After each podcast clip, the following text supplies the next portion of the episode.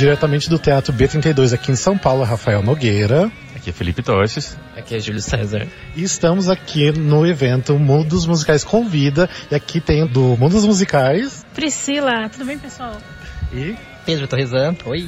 E a gente está nesse evento aqui que é o Mundo dos Musicais Convida, junto com o Musical Cast, sobre o musical Na Utopia. Então a gente veio assistir o musical Na Utopia. Só que antes da gente assistir, a gente vai dar uma visitada nos bastidores do, do musical, ver os camarins, ver como funciona. E também ter um bate-papo com os criativos do musical e também com um dos atores, que também é produtor, o Beto Sargentelli. Então a gente vai gravar esse bate-papo daqui a pouquinho para vocês escutarem também como foi. E também, se vocês não ainda não assistiram, vem assistir aqui no Teatro B32 São Paulo, curtíssima temporada temporada. E se vocês também têm mais interesse, então fique até o final desse episódio para escutar como foi o bate-papo.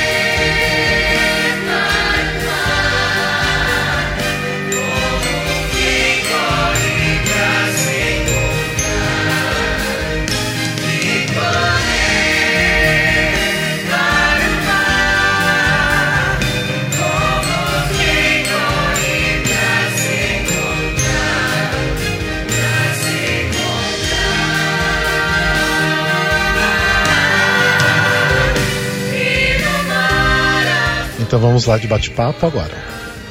Bom, vou apresentar rapidamente todo mundo aqui, cada um vai falando. É, nós temos aqui o Dani, nosso autor, compositor, diretor, encenador e tudo que vocês acharem que é bonito aqui, de alguma forma E foi ele cover que deu de ideia e fez. Nas horas vagas. Adoro. Olivia, nossa diretora de movimento, que vocês vão ver coisas lindíssimas em cena também que ela contribuiu aí para que chegasse nesse resultado. O Rob, que é o nosso assistente de direção, que fica aí correndo atrás de todas as coisas que o Dani inventa para ajudar a fazer acontecer, né? Com maior satisfação e disposição possível. E outras O- cositas. e outras mas- coisas.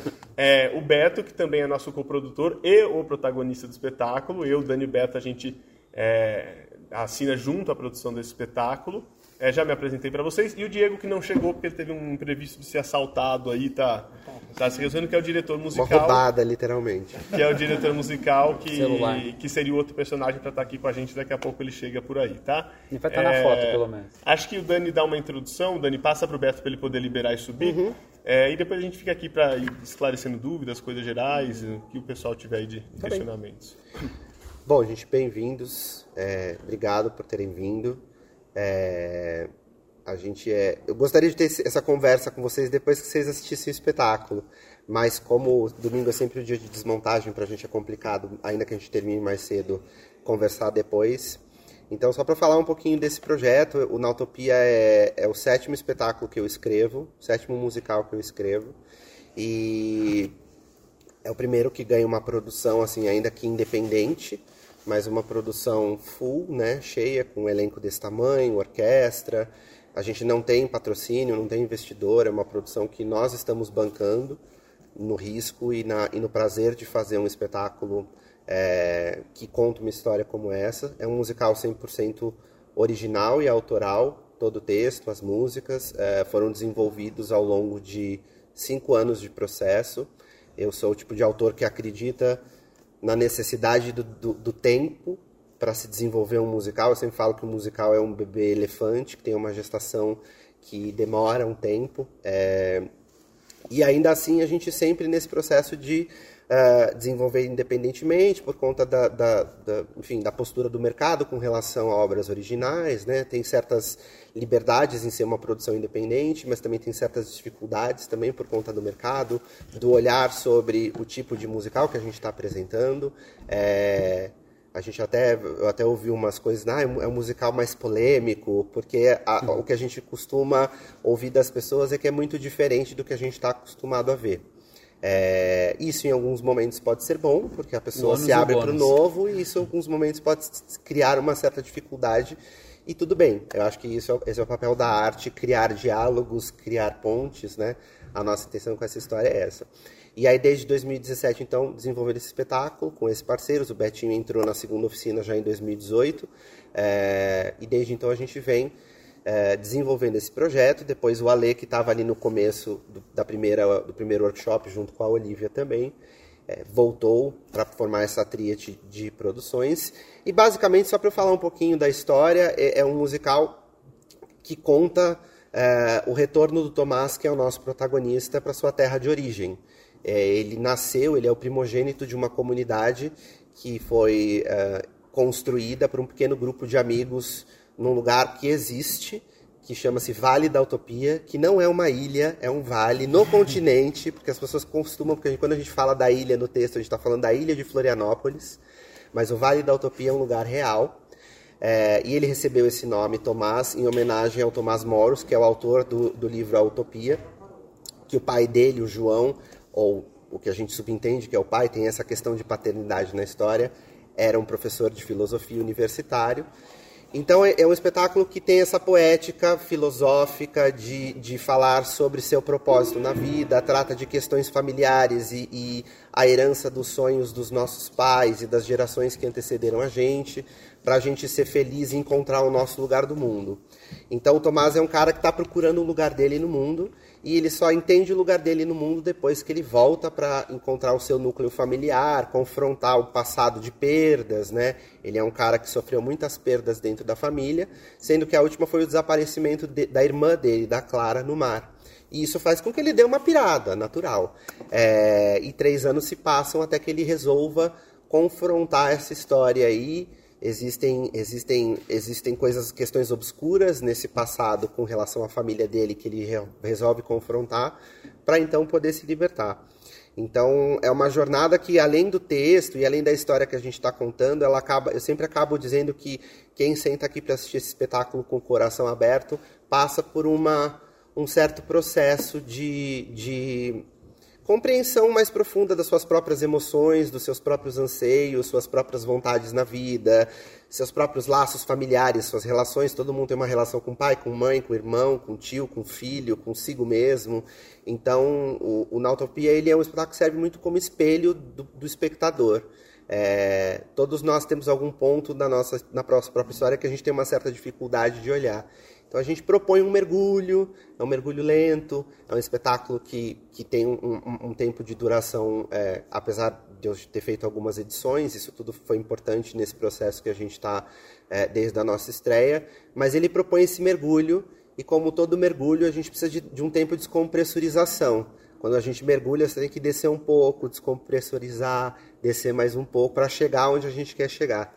E aí depois para subir de, de volta à tona a mesma coisa. É, então é isso. É o que eu tenho para dizer. Eu vou falar para o Beto agora conversar um pouquinho sobre tudo o que ele quiser falar, personagem, história, amores, temores, triângulos. Triângulos. é muito, é muito é, gratificante assim, por uma maneira geral, ver um espetáculo desse porte e com essa, com esse requinte de construção estar é, cumprindo uma temporada em São Paulo. A gente sabe as dificuldades que é produzir falando como produtores, né? A gente sabe a dificuldade que é produzir uma história original em qualquer nível é, e principalmente no Brasil, onde a gente está passando por uma fase um pouco delicada na cultura, para ser pegando leve até na palavra, é, a gente está com alguns desafios a, na, na hora de produzir e a gente resolveu acreditar 100% nessa história e botar isso no palco é, e com pessoas incríveis ao, ao nosso lado para fazer isso acontecer. A gente sabe a dificuldade que foi para isso acontecer e que bom que estamos nessa nesse lugar assim é, dia após dia sentindo a emoção, sentindo o, os feedbacks, as pessoas que saem totalmente modificadas. A gente sabe, parece até um pouco piegas, a gente fala, ah, quero fazer arte para modificar o mundo. Cara, mas é cada vez mais raro a arte que modifica o mundo. Então, eu acho que o, o grande, é, é, acho que o nosso grande é, bônus e orgulho aqui é isso, é sentir como esse espetáculo, como essa história chega nas pessoas e como a gente sente esse carinho de volta. Acaba sendo cíclico, né? A gente vai trocando e reabastecendo e, e então a gente está sentindo o que a gente sempre sentiu, a gente agora está sentindo com mais pessoas. Estamos tendo esse esse, esse retorno é, de energia. Então é, é muito bacana contar essa história pelo ponto de vista do Tomás, que carrega um, um peso, é, uma história que ele não conta para ninguém. Quando ele conta, ainda, ainda assim, ele conta de uma maneira extremamente difícil. Ele, ele é quase é, é- é quase que na marra, é exprimida ali o negócio que você fala, meu Deus, então é, é, é- é- é um grande desafio também carregar tudo isso e, e durante esse tempo no palco, como a gente diz, é, são histórias que se relacionam muito delicadas, né? Ele, vou dar um spoiler de leve, venham assistir, pessoal que está ouvindo e vocês que já estão aqui, é, é, a gente descobre que ele é fruto de um abuso. E isso já é um peso é, energético e espiritual muito grande.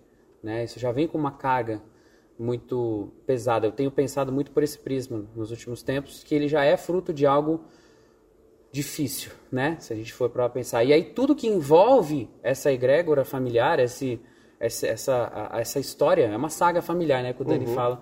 É muito, é muito é, latente em todos nós. A gente sempre vai ter um- uma relação com alguém ou alguém ou conhece alguém que tem uma relação parecida com as, as relações que a gente está abordando aqui em diversos níveis. Então eu acho que as camadas realmente são são muito muito eh, legais porque a gente acaba atingindo diferentes pontos de vista, diferentes pessoas eh, e emoções. E a gente tem também esse eh, uma coisa que é muito legal agora que a gente chegou num, num- numa maturidade do espetáculo que a gente está com, com 2 horas e 45 que é a, a, a base de quase todos os espetáculos da Broadway. Então a gente realmente agora é, está a- arredondamos, acho que até o ritmo do espetáculo foi, é, a gente ganhou um ritmo bacana, a gente chegou num lugar muito legal onde o espetáculo está realmente dentro do, do, do, do- ah, estamos agora terceira, quarta semana já de temporada. Estamos na quarta. Na quarta, encerrando a quarta semana de temporada, com o espetáculo finalmente do jeito que a gente gostaria de, de, de estar. Claro que sempre ainda, o diretor já assim, ó. Não, é, que- ainda é que temos esse é um coisas. processo, né, mas- que normalmente, se falando de, da Broadway, isso acontece durante as previews, né, as prévias. Então você tem ali um mês, normalmente, antes do espetáculo estrear oficialmente, sete previews. shows na semana para você ir azeitando, cortando, polindo. Então, assim... Quando gente- já não passou por uma cidade- é, A gente estreou... Anos É, antes. sem os tryouts e tudo. Então, a gente estreou, e eu sendo esse cara que gosta de processo, sem a luz do espetáculo pronta. É, eu tinha três cenas no meio do segundo espetáculo, eu falei, acende a geral. Porque não dá tempo, é um nível de, de, de requinte, de detalhe, que a gente tem um olhar de querer realmente fazer é, é, a Principalmente coisa... no espetáculo onde a luz é muito conta importante para o nosso história, cenário. é. A gente tem um, um cenário que é mega simples, do ponto de vista de, de Budget. construção e de budget, mas vocês vão ver o quanto a gente conseguiu rebuscar essa simplicidade e encontrar nessa simplicidade algo que visualmente as pessoas falam, nossa, caramba, não imaginei que isso pudesse virar isso. Como é que isso deu esse efeito? Então, assim, existe uma eu acho que sempre que a, a falta de recursos, escassez de dinheiro, estimula a criatividade. E nós, como brasileiros, estamos meio que acostumados a se virar nos 30 nessa, nessa, nesse quesito, né? De ser criativos e tudo mais. Mas só uma coisa, isso leva tempo, né, Dani? Lógico, é. Então, a gente teve que. Uma das coisas que a gente isso. sempre, que eu sempre, lógico, esse trabalho visual vem de uma pesquisa, né, que faz, integra aí esses cinco anos de, de desenvolvimento do espetáculo, mas a gente também teve uma possibilidade que é muito rara para produções independentes ou qualquer outra produção teatral, que foi de ensaiar um bom tempo aqui no teatro. Então eu me lembro que quando eu estava desenvolvendo a, a, a encenação, especialmente na relação com, com a vela, eu falava assim, gente, que luxo que é você ter um espaço para poder criar. Porque eu nunca tive isso é, é, é, como criador e como O encenador. Teatro B32 foi É, e esse teatro, nosso. que como vocês podem ver, não é qualquer teatro. Esse é um teatro super tecnológico. Aqui tudo que a gente está sentado em cima, aqui tem cadeira, aqui também Nós inauguramos plateia. a primeira temporada teatral do teatro. Isso é muito legal. Então, então essa coisa, a questão criativa para se desenvolver esse espetáculo foi muito importante a gente estar num lugar em que a gente pudesse é, desenvolver. E aí, ao longo dessas quatro primeiras semanas de apresentação, um período, não vou dizer que foram prévias, porque a gente ofici- é, é, oficialmente estreou, é, tentar adequar um espetáculo que é, uma, dentro da minha visão, só para ser breve para as pessoas poderem falar, porque eu também sou geminiano e falo pelos cotovelos, é, de tentar adequar um, um espetáculo criado livremente, esse não é um espetáculo que foi encomendado por ninguém. Nenhum produtor falou, ai, vamos escrever. Esse é um espetáculo que foi criado por um autor, um cara que foi, quis contar essa história, e aí veio um bando de louco, falou, vamos produzir, vamos fazer. Só que aí, quando você tem essa, essa visão livre, você dá de cara com a, a, a, a muralha do mercado. E, e com as barreiras culturais que existem entre a ideia de um criador e a, a, o vingar comercial de uma obra. Então, esse aqui é um espetáculo que está entrando num circuito comercial. Então, eu tenho que, de alguma forma ou de outra, fazer concessões para que esse espetáculo se molde dentro de um formato mais comercial questão do tempo, questão de, de, ainda que assim, eu não me sinto cerceado em nenhum momento, mas eu acho que os ajustes têm que ser feitos. E isso assim, no nosso, no nosso mecanismo de produção é esse. Eu não tenho um mês de prévia no Teatro B32 para fazer ajustes. É tipo, vamos construindo aí conforme a gente já está voando, vai é construindo o famoso avião. trocar o pneu com o carro andando. É, né? é isso. Então, mas mesmo assim, o que eu acho assim, isso que o Betinho estava falando, a gente chega hoje na nossa quarta semana com um espetáculo um tanto mais enxuto, com um ritmo mais acertado. Aí começam as primeiras questões de, de a gente também começar a colocar as possíveis substituições com pessoas que ou se, ou se machucam ou estão doentes. Tudo isso dentro da engrenagem de um musical grande, é, quando a gente senta para ver, a gente não faz ideia, né? De tudo, toda a correria que está acontecendo por trás, seja na parte na questão humana ou na parte técnica. A gente na nossa estreia, o nosso sistema de som, o sistema de som da casa pifou. A gente fez o primeiro ato inteiro sem PA, sem sistema de PA. E aí as pessoas falam, nossa, eu nem percebi. E a produção assim, ah, ah, a estreia, a nossa estreia foi nesse. Vocês vão devolver que eu- ingresso, convidar pra voltar que, outro Deu assim, não para, vamos palco, parar, vamos parar. Lá em É. casa, assim, meu Deus, o que tá acontecendo? Ninguém entendendo o que estava acontecendo. Então é isso, assim.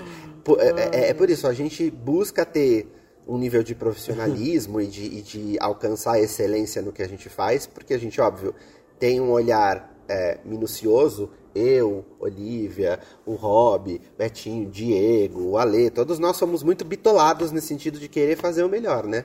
Mas enfim, aí tem as questões de. Até por sermos Nem essa sempre querer é poder. não, isso, e- e- e- exatamente por sermos essa produção independente, tudo custa e custa muito, e ninguém aqui é rico. Imagina, das Herdeiro. produções grandes que eu fiz, até em produções com milhões, são milhares de problemas que acontecem e a gente ah, tem lá milhões para resolver. A gente, eu digo, a, a produção tem milhões. A gente sem, sem budget é mais complicado ainda. É. É Mas mesmo? enfim, a gente está dizendo tudo isso para dizer que é, é- é assim, fazer teatro desse jeito que a gente está fazendo é, é um desafio enorme, mas isso não seria possível se a gente tivesse só o olho é, no box office, na, na- no quanto isso vai re- re- voltar para a gente em termos de bilheteria. É, e acho que esse é um risco que poucos produtores do mercado é, se, se permitem correr. Porque aí é uma questão da relação do próprio produtor, enfim, e, e do nível de loucura da pessoa. E também das leis de incentivo que a gente usa aqui. É, exato, exato. Porque as pessoas. Existe esse mecanismo viciado da, da forma como as coisas são produzidas, né? É um único que. Lógico que a Lei Rouanet ela é ótima porque ela possibilita, não só a Rouanet, mas o PROAC, o PROMAC, possibilita que isso se viabilize, mas ao mesmo tempo ingessa muito a O que produção poderia cultural. ser complementar É, acaba exato. se tornando a única fonte, Tem né? muitas Lá coisas fora tem os que- investidores que Hum. acreditam no projeto e que fazem ele ser É que aqui a viabilizado. gente, A gente- não tem essa tradição, né? A gente não Ainda, essa- se Deus é, quiser, ainda. essa- E daí a coragem dessa produção, né? Que está abrindo, é, ah, fazendo história, porque tá, decidiu fazer uma montagem sem nenhum incentivo de um musical, que a gente sabe que é muito ligado à questão comercial pelo preço produção e tudo isso. Então, temos aqui um, algo novo na história do musical, nessa, ne- não só na, na- na parte artística, mas também na parte de produção. Né?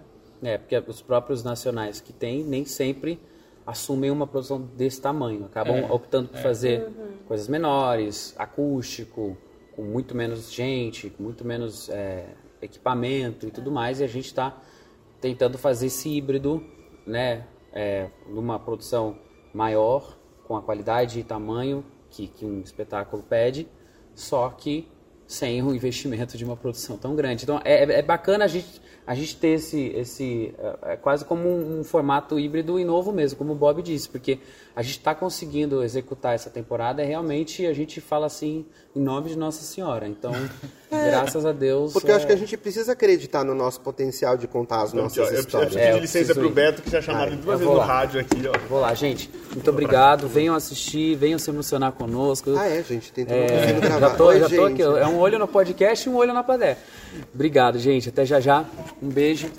O que eu ia dizer, só para pontuar isso que o Beto estava falando, é que eu acredito muito, e foi por isso que eu escolhi fazer o, o né, enfim, nesse processo todo a gente se pega perguntando assim, mas por que diabos eu há 20 anos encasquetei que eu ia escrever musical? É, e eu nunca, por mais percalços que tenham acontecido, eu, eu nunca duvidei dessa importância da gente contar as nossas histórias, né? Da gente, da gente confiar nesse potencial é, criativo que nós temos como cultura, né?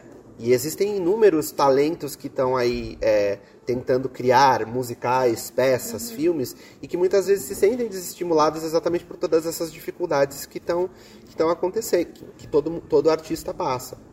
É, então eu acho que esse, esse, esse musical também ele funciona como um, uma mostra de que outros caminhos são possíveis. Claro, não, não vou mentir dizer que é um caminho fácil, é um caminho que exige muita, muito empenho, exige um caminho, todos os caminhos exigem empenho, mas assim, existem formas da gente fazer acontecer.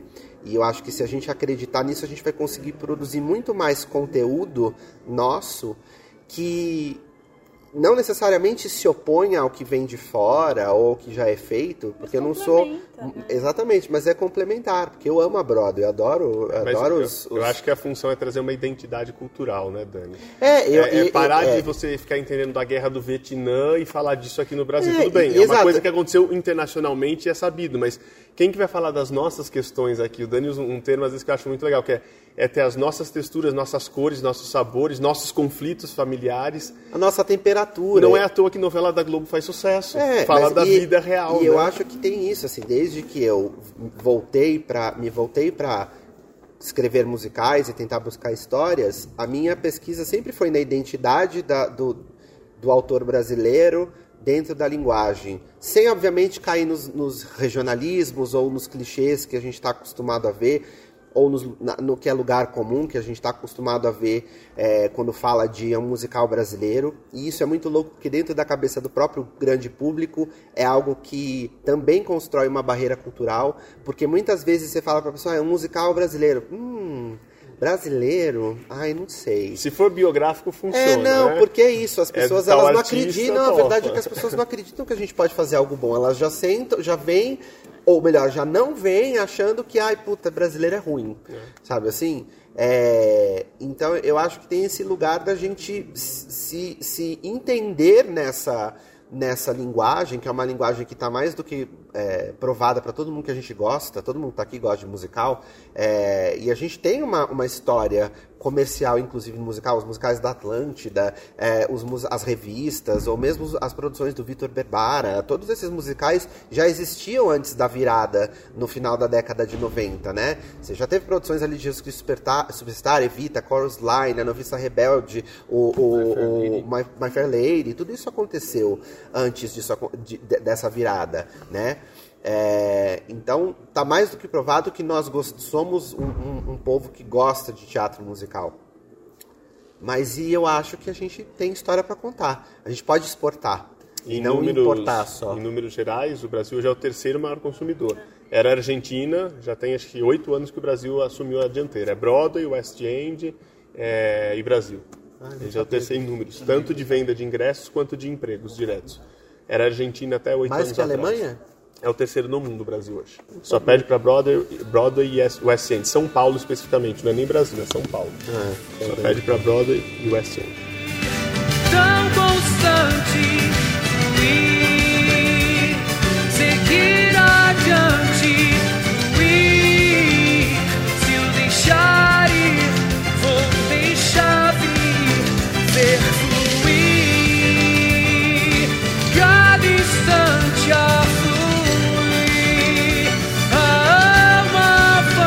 Mas enfim, gente, vocês têm alguma pergunta, alguma coisa que vocês gostariam de saber? Não sei se de repente alguém que não falou ainda quiser Ó, falar. ah, é, também, lógico, a olha, não falou, quer falar um pouquinho sobre, Di também. Eu?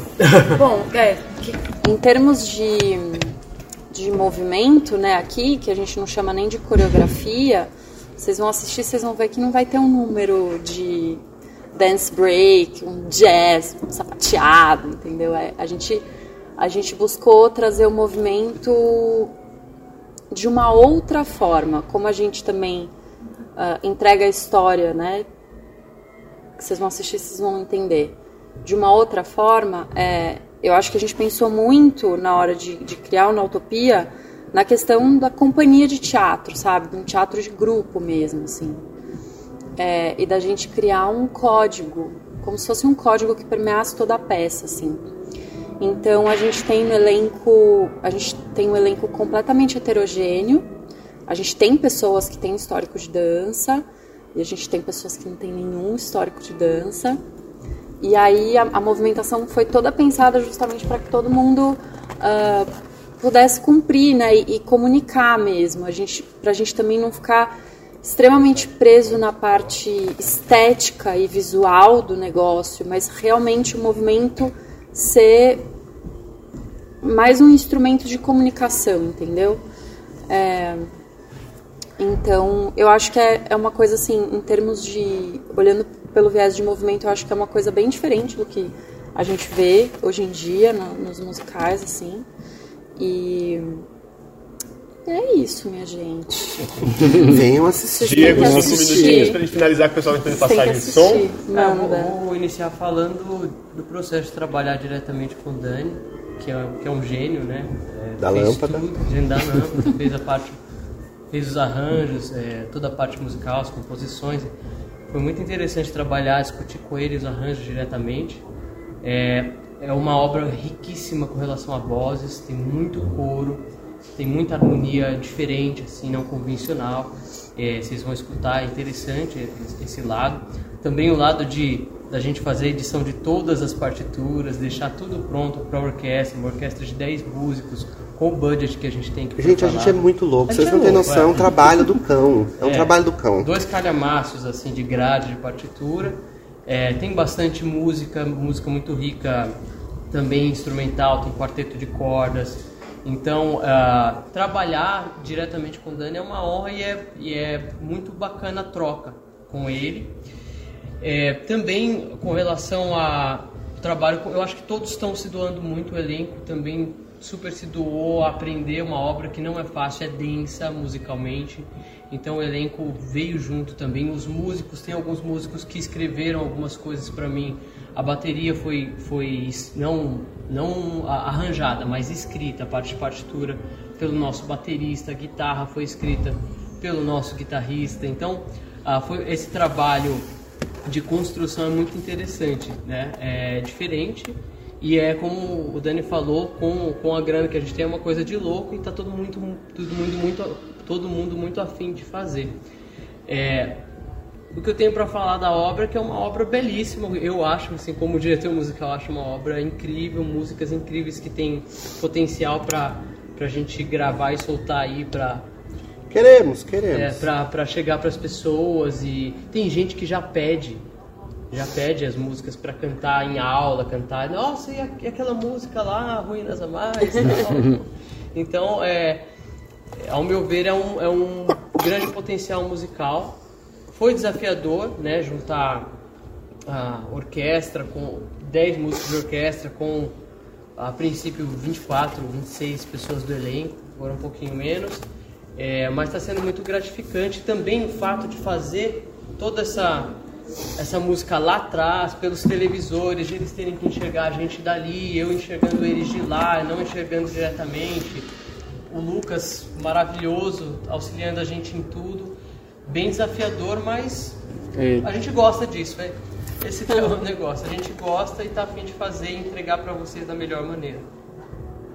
A gente gosta do que é difícil. Eu queria falar uma coisa. É, Ah, não pode, já deu tempo. Não, é que eu acho assim, o público Temos de vocês. Não, é rapidinho. O público de vocês com certeza tem sonhos é, de fazer parte de um musical ou de participar de uma, de uma, de uma produção de musical. E o Nautopia, ele é um prato cheio para quem se interessa por dramaturgia de teatro musical, para que quem se interessa por composição, para quem, porque assim é, é uma obra muito rica mesmo, assim. Eu é, fui convidado pelo Dani, entrei no final do, do ano passado no processo e, e acompanho há muito tempo, né? O, to, toda, todo, todas as produções, enfim. E realmente eu queria fazer um convite para quem gosta, se interessa por teatro musical, que venha assistir o Na Utopia e preste atenção nos detalhes. Que eu acho que é um espetáculo Ah. riquíssimo, cheio de easter eggs, É, é cheio de, de coisas e de referências para fãs de musical. Então, assim, eu, meu convite é que venham uma vez, assistam, que voltem e fiquem prestando atenção nos detalhes. É isso. Bom, é, do pessoal aqui, alguns vão acompanhar da plateia onde vocês estão, outros vão com- acompanhar das cadeiras. São dois tipos diferen, é, diferentes de, de experiência e que todas funcionam. Eu recomendo isso que o Laio falou. Voltou? Vê de um lugar diferente. Eu falo por quem vê praticamente todas as apresentações de um ponto diferente. Eu acho que eu já vi de oito pontos diferentes desse teatro o espetáculo. E principalmente por ele ter alguns elementos vivos, como essa vela que vocês vão ver ela criar todo esse movimento do espetáculo, ele nunca é igual. Quando você vê ele de um ponto diferente, você enxerga de uma outra maneira. Até o texto parece que te toca de uma outra forma, dependendo de onde você olha. Então, quem tiver oportunidade, eu falo, volte e veja de um outro ponto de vista, não só do texto, das músicas, deixar te tocar num outro lugar, mas é, visualmente falando também. É, quem vê do lado vai ver como se trabalha as cordas, é, como o elenco tem toda uma coordenação para que isso dê certo. Essa vela, quantos movimentos? São 12 tipos, formatos? São, são 22. 22 formatos no total, vocês vão ver que essa vela vai criando. E isso não acontece por acaso, não é um painel que sobe e desce com, com um maquinista subindo e descendo, não. É o elenco no palco puxando cada corda para o seu lugar certo, colocando no mo- Como a mosquetão tripulação certo, de um navio. na corda certa. E é isso, é, trazer, é justamente trazer essa, essa, essa presença de até quem não está ali fazendo um personagem específico, estar presente, estar em cena. Muita gente sai e comenta comigo e fala assim, nossa, que legal esse espetáculo, vocês dão oportunidade para absolutamente todo mundo que está no palco estar literalmente fazendo alguma função ou alguma coisa. E é gostoso de ver isso. É, eu mesmo, às vezes, me, me pego olhando pessoas que não têm personagem específico, que são cover ou estão ali no, no ou, ou alguém que entra para cobrir alguma coisa, como se a pessoa se dedica e dá o máximo dela naquilo, você vê com que empenho ela move aquela parte da vela. Eu brinco, o Henrique é o guardião da vela, todo dia ele fica olhando se tem uma coisinha torta, ele está ali corrigindo, o outro passa puxando de cá, de lá. Então, E prestem tem uma coisa também, quando o dia que o elenco não tá, que eles não estão na sintonia, a vela derrota, porque isso é um É, ser vivo. é, Ela derrota eles. Eu falo assim, hoje é 1x0 pra vela. Então o, perso- o personagem final que o Dani criou depois da, da- da- do workshop, que ninguém sabia, foi a Vela. Foi a Vela. É o personagem permanente, assim, mais interessante e místico desse espetáculo, porque é, também não tem uma constância, é o que o Dani falou. Não, e ela conta uma história. É uma história num lugar abstrato, mas ela conta uma história. E, é, e é imper- também quando a gente fala, voltem para perceber os detalhes e as sutilezas, porque tudo acontece, às vezes, mesmo que seja de uma forma é, espontânea e- ou intuitiva, de- depois de um tempo a gente repara numa coisa e fala, você reparou que aquilo aconteceu assim desse jeito? Nossa, que louco, né? Como se aquilo tivesse sido concebido de uma forma meio misteriosa. Ah, não tinha da última vez, né? É, uhum. Mas, Mas, enfim. Pessoal, agradecer essa atenção. Nós temos que encerrar porque o pessoal precisa fazer aquecimento. Vou liberar todos aqui. A gente vai fazer uma foto geral com a chegada deles, então aguardem um pouquinho mais aqui. É, E é isso. Aí depois a gente dá uma passada aqui pra vocês verem a Unifica Orquestra, dá uma passada geral e libera todo mundo para poder E mais uma vez show. convidar todo mundo para vir aqui no Teatro B32, na Avenida Faria Lima 3732, na Utopia. Estamos aqui até o final de maio. Venham ver a gente!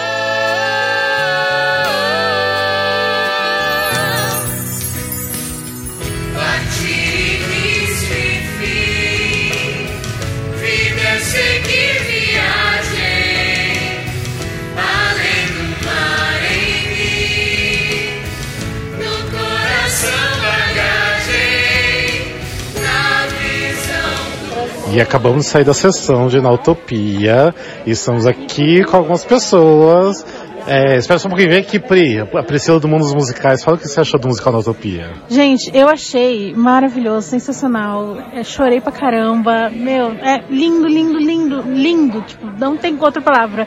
É lindo. É, nossa, é uma beleza assim que não tem, não tem palavras para dizer o quão bonito é, sabe? Todo, todo, em todos os aspectos, não só a questão de, de músicas, a história é muito bonita, o cenário, é, é, aquela coisa que eu gosto que é do, do simples, sabe? Mas do simples você consegue fazer uma coisa majestosa. Eu achei sensacional. Venham, por favor, não percam essa oportunidade. E também estamos aqui com o Pedro, do Mundo dos Musicais. Fala o que você achou do Notopia.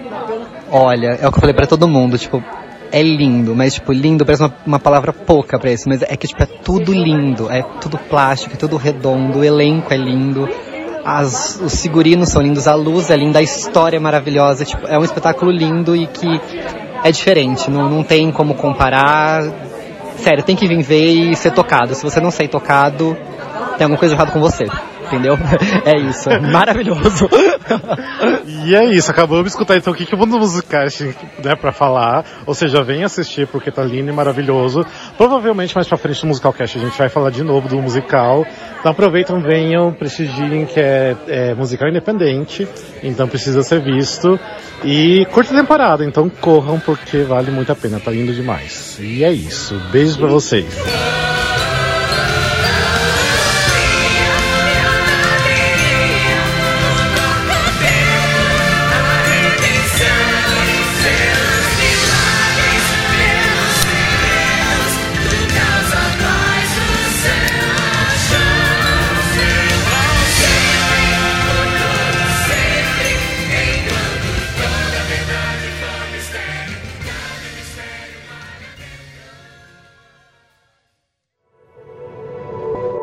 Este podcast faz parte do movimento LGBT Podcasters. Conheça outros podcasts através da hashtag LGBT Podcasters ou do site www.lgbtpodcasters.com.br.